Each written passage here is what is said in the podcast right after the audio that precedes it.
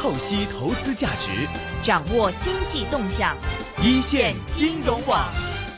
好的，今天下午的人工智能 AI 环节呢，我们是继续为大家请到的是粤港澳机器人产业联盟的总干事 Debra 来跟我们一起聊聊相关的话题。Debra，下午好。Hello，大家好，我是 Debra。那 Debra 今天要跟我们聊点什么内容呢？嗯，今天呢，我想说一说的就是机器人。哦，机器人。机器人呢，在我们以前的时代啊，可能讲的都是有五官啊，嗯眼睛、耳朵、耳耳鼻子、嘴巴，人的造型的对对对对，然后嗯会走动的。那可能我们看卡通的话，也是像哆啦 A 梦啊，哎，对，这机机器猫啊，然后或者是铁金刚啊，也是会走动的。可是经过时代不断的演变啊，机器人其实有很广义的一个意思在里面。那刚才所说的机器人，可能就是比较。狭义上面的啊、说法，那广义上面上，我们之前不断在节目里面有介绍过的，可能就是人工智能方面的不同发展上面的元素啊，好像呃云数据啊、云端保安啊、面部识别啊、嗯，VR 啊、AR 啊、无无人机啊，这些都是其实算是在机器人产业上面的一个领域。那这个星期，就像我们上个星期有说过，无人机其实有不同形态，可能是我们没有想象过的样样式，嗯，或是比较特别、比较特殊的。那这个礼拜我们说一说的就是，呃，在机器人上面，虽然我们说机器人产业可能是有很多不同呃模样的，嗯可是比较贴近我们心目中那个机器人的。样子可能也是有一些比较特殊、特别的啊、不一样的。那这个礼拜我们就聊聊不同形态的机器人。哦，那今天我们要聊一个什么样子形态的机器人呢？先聊的呢，这个就比较特别。这个机器人呢，就是一个像是一个观音，观音就是佛像的那种的。，对对对，它其实也是跟啊、人的模样很相似，嗯，可是呢，它就啊、用一个比较呃有佛教元素放进里面，就啊、算是一种传导。啊哈，的一个机器人。那这个呃，这专机器观音，我们叫、嗯它就有一个名字叫哎 Minda，、就 M I N D A R，然后是在京都啊、这个地区，然后它啊、跟啊。一直我们可能呃想象的可能啊、这些呃传传教嗯的佛教士可能有啊、不一样，那可能啊佛教士就会有感情一点啊，对啊。然后会跟你说一些道理啊，对，聊聊天，说说佛法呀。对，然后这个呃密达呢，他在今年呢啊、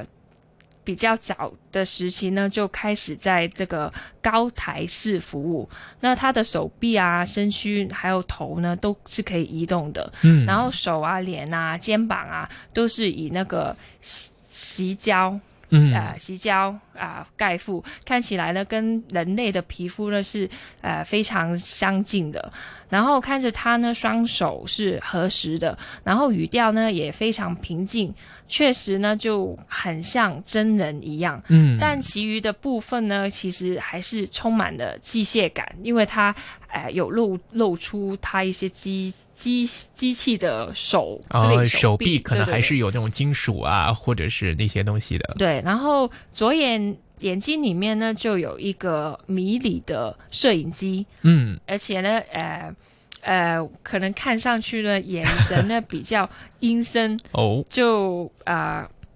可能呃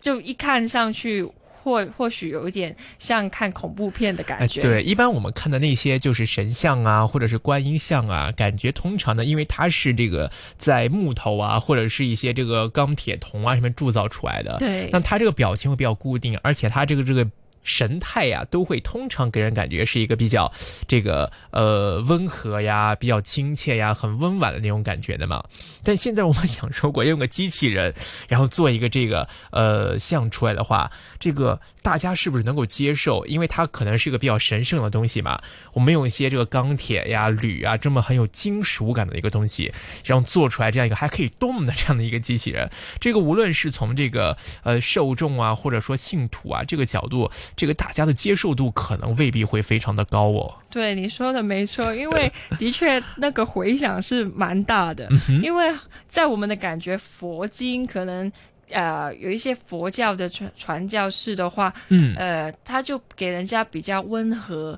然后可能说一些道理也是有呃中庸之道啊比较多的。那可是呃，用一个机器人的模式去做的话，可能就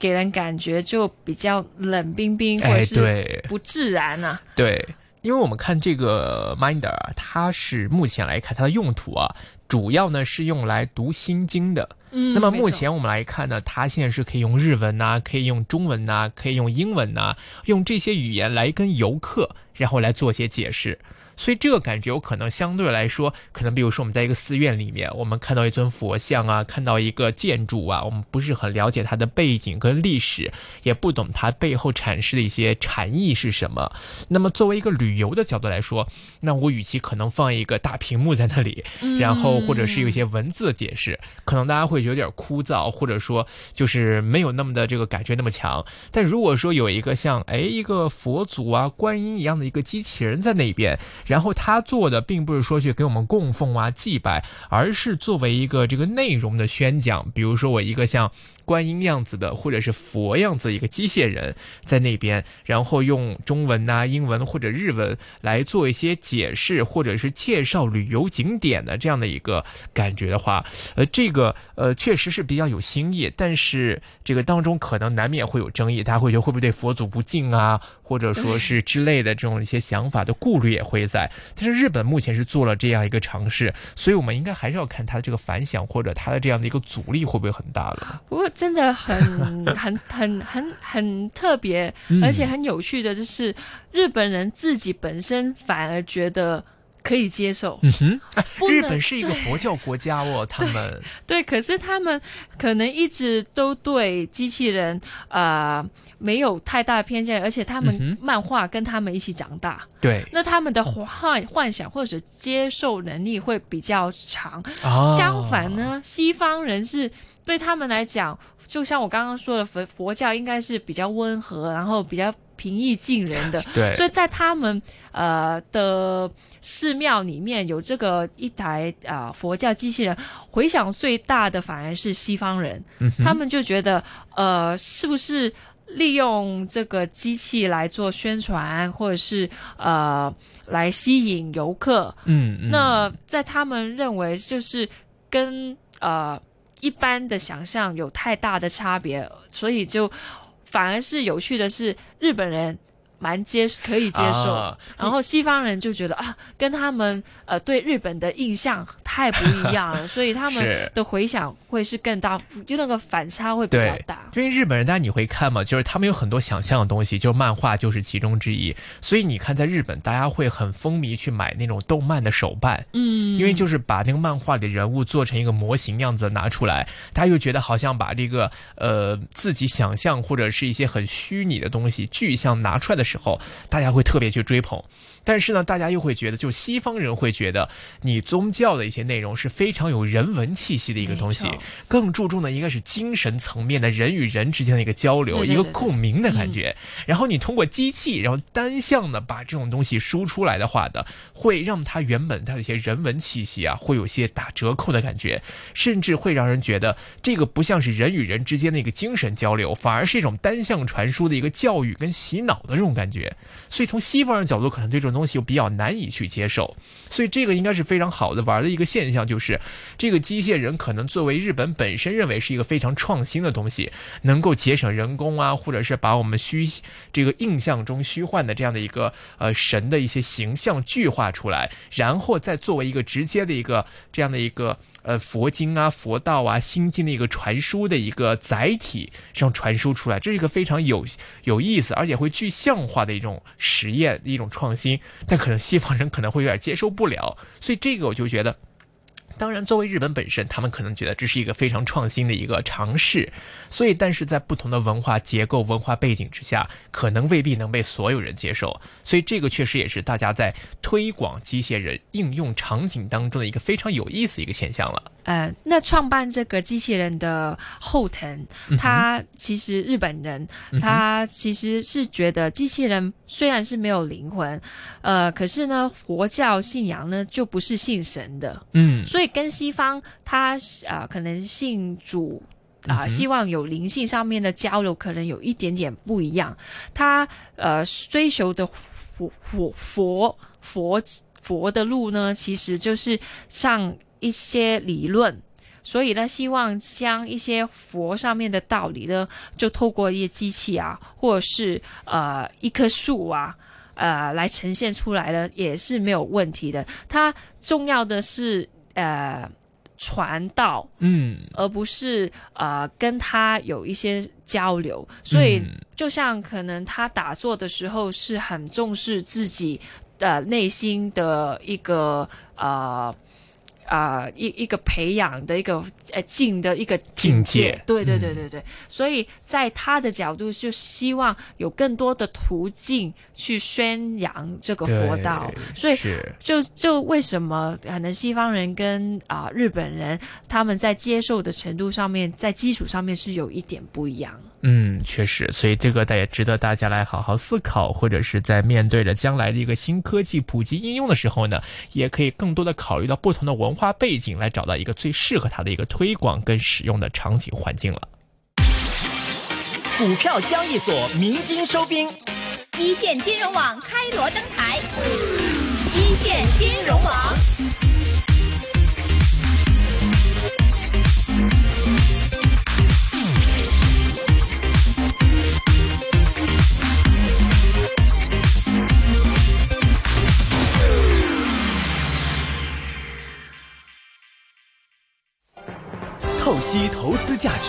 掌握经济动向，一线金融网。那刚刚说的呢，就有一个是像佛样的一个机器人去传道。哎，那呢，呃，现在呢，其实，在不同的啊地方或者是不同国家在研发的呢，就越来越重视是机器人的。精小度哦，就是机器人要做的很小的意思是吧？对，就像你上个星期有说过，呃，我们讨论的时候，那个无人机，对，希望呢能在小的时候有在无人机的呃体积再小的时候，去到一些我们去不了的地方，然后有机会在人体或医疗上面有用到。那这个呃现在。在机器人研发上面呢，它呃也研究到呢，可以精小的、精小的呃体积，体积小到有两毫米，两毫米啊，就比一厘米差不多的大小，或者是更小，两毫米。两毫米，那应该是零点二厘米哦。对对对对对。零点二厘米这么小啊？对，那它的厚度零点八毫米，就像蚊子一样了。对对对，然后它小的程度就是呃根本就摆不了电池进去。对啊，因为我们知道，就这种遥控的这种机械人也好，或什么也好，它需要一个动力来源嘛。对。那一般我们机械人它能够动起来，它能够有一些这样的动作的话，都是来源于电池或者是其他一些能量的一些提供。那如果你都已经这么小了，它哪来的能量可以移动呢？所以这个小小的呃机器人呢，我们幻想就像一个小小的昆虫，可能有有它有两个版本，有的是四只脚，有的是六只脚。那它的因为刚刚说，其实电池是没办法放在里面的，所以它是不用电去驱动的。哦，它是引用它的频率的震动。那这些震动的来源呢，就是啊是。来自压电的动器，或者是超音波，或者是扬声器。然后它最主最主要最主要的就是设计它的鬃鬃毛的形态，就是它在机器人上面有一些鬃毛，然后能够呃透过那些鬃毛啊收集到那个震动，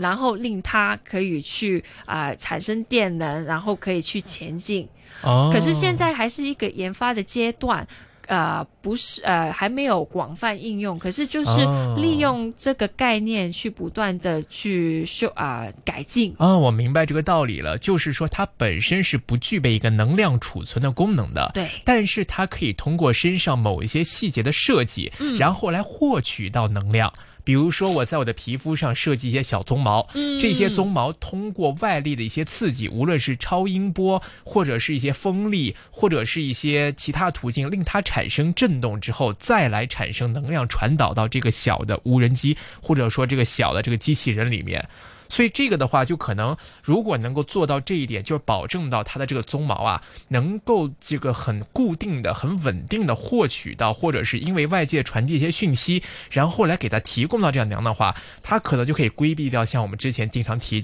提到的，就是说像无人机续航能力不足，嗯。或者说是这这个呃时间的限制，只能飞两三个小时这样子的一个情况，可以长时间的在一个获取能量的情况之下，不停的运动，不停的工作，是这个意思了。对，没错。而且呢，因为它呃很小的关系，就像我们之前所说的，呃，他希望能够因为它的小，而可以在医疗机器里面呢发挥它进一步的作用。嗯因为毕竟我们身体里面呃不是常常可以透过呃微创嗯，去。就因为微创虽然是对身体伤害很少，可是还是可能需要开一个洞啊，对对，啊、或者是呃呃，还是有一点呃，我们不想不想有的。有一些疤痕呐、对对对或之类的。那如果有这些可以通过呃小小的机器在我们身体里面做一些监测的话，其实就有一个保健的作用，未必、嗯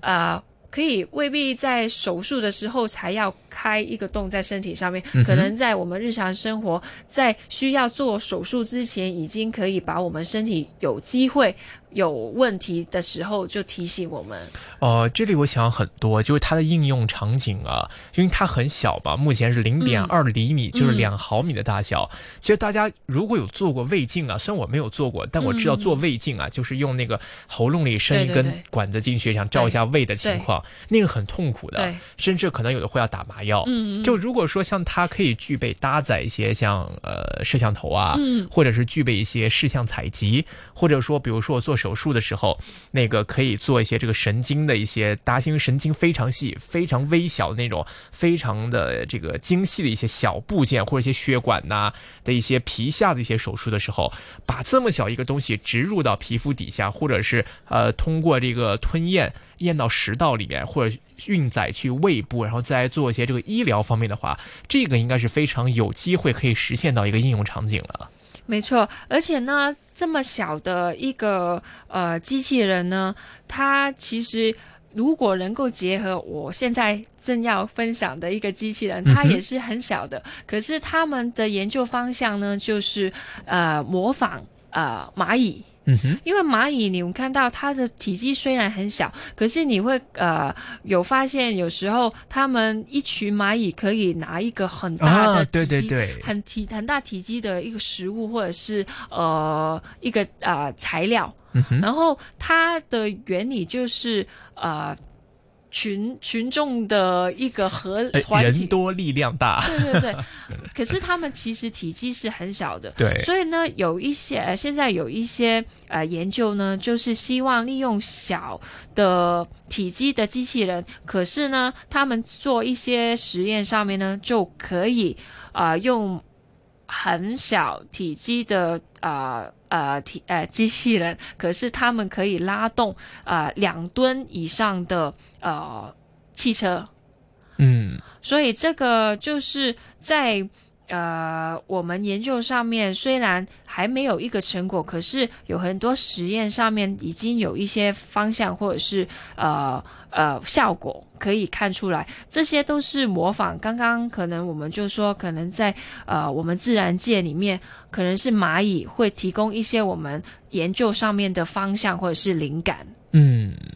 这些都是对我们将来医疗上面，或者是在不同范畴上面都会有很大的帮助。嗯，股票交易所鸣金收兵，一线金融网开锣登台，一线金融网。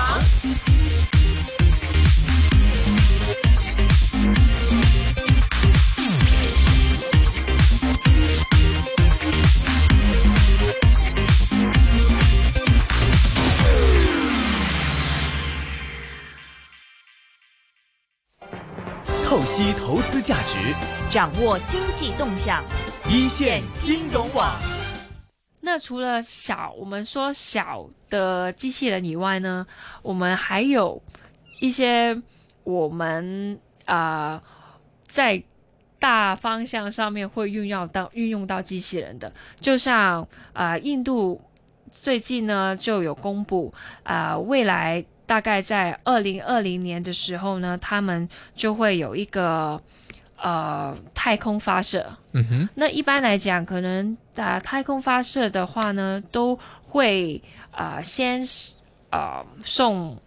动物去太空。嗯哼，那呃，可是呢，最近呢，印度呢啊、政府呢准备推动的计划呢，就是送人力人形机器人，而不是动物上太空去进行太空任务前的相关的实验。嗯呃，就在网络上面呢，呃，BBC 上面，它也就透透露呢，印度啊、政府呢已经批准了啊、提供十四亿的美元给印度太空研究组织，在二零二零的时候呢，最重要的呃火箭火箭，sorry，火箭的呃轨道卫星上面的呃任务呢，他们会先啊、送啊。人呃一个是啊、类似机器人呃的的一个机器人。对上太空，而不是啊、用啊、送些动物。对对对，OK，但其实这个我就好奇，因为我们送这个人呃动物也好，或者送什么东西上太空也好，可能主要是想测验的、测试的，就是这个太空环境是否能够适合人类生存，或者是适合这个呃人类居住这样的一个一个目的。那我们之间送动物的话，大家可能会觉得，因为它这个动物跟人类会有一些共通性嘛，那所以大家觉得，如果你动物在上面看它的一个反应情况，然后来判断当时的一个环境，所以现在我们再来换机械人上去。我刚刚一想的时候，会觉得送机械人上去有什么用啊？机械人的话，它这个是钢铁啊、金属啊，它不会有跟人一样的反应，它没有什么心脏啊面对的压力或没有什么的。但是我刚才转念一想啊，就是这个机械人身上可以配备很多一些探测的一些机器，或者是一些探测的一些设备。比如说，我能够在里面假设一个心脏的话，我能不能有一些设备来探测到那边的气压有多大？嗯，那边的有没有装一些这个设备来探测到那边的空气的稀薄程度、氧气含量是多少？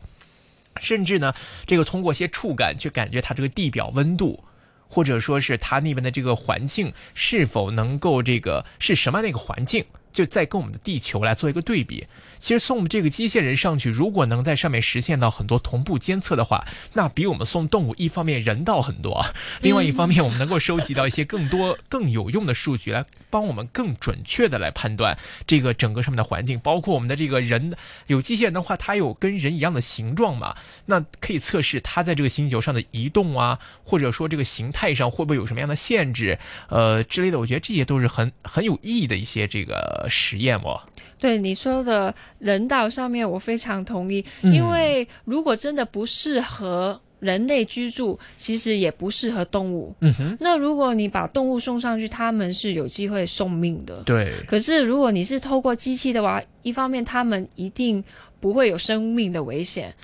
而且就很多细节或者是你想要的资讯都可以透过他们收集回来。嗯，所以这个是对人类，而且是动物是非常安全的。对啊，因为你拍动物上去，比如说一个动物可能那边氧气很稀薄，那动物最后窒息死了，嗯。但是你又判断不出来它的空气稀薄到什么程度，对对对对。因为它可能因为是小动物嘛，嗯。它的身体可能又不、不方便去装载一些单这个监测设备，而且他们没办法说出来。对说也说不不出来，对对对对对。对，可能他是因为其他原因，或者是他们不是呃单纯的空气稀薄，对。可能是有温度过高。对，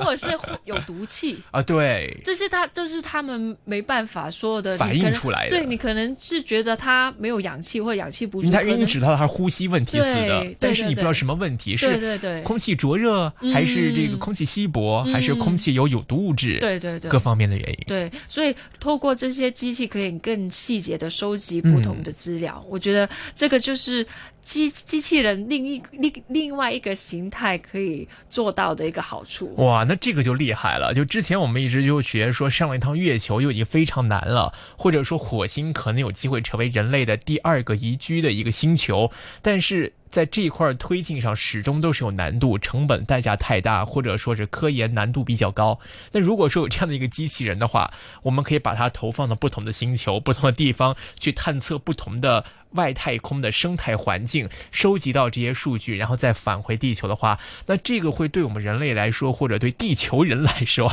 可以说是非常有意义的一件事，会帮我们更好、更详尽、更准确的来认识外太空的整个环境。呃，不光说我们要去宜居啊，或者开发，最起码对于我们认知外太空，最起码都已经提供了一个非常有助力的这样的一个数据的一个收集了哦。好的，那非常感谢 Debra 今天给我们提供了这么几个非常有意、有意思、有趣的话题啊。我们也是在机器人方面的应用场景，或者说可以实现的这样的一个科研成果方面，有了一个很多大胆的假设跟前瞻。也期待下周 Debra 继续给我们带来精彩的话题来跟大家分享。那今天节目时间先到这里，感谢各位的收听，我们下周节目时间再会。股票交易所鸣金收兵，一线金融网开锣登台，一线金融网。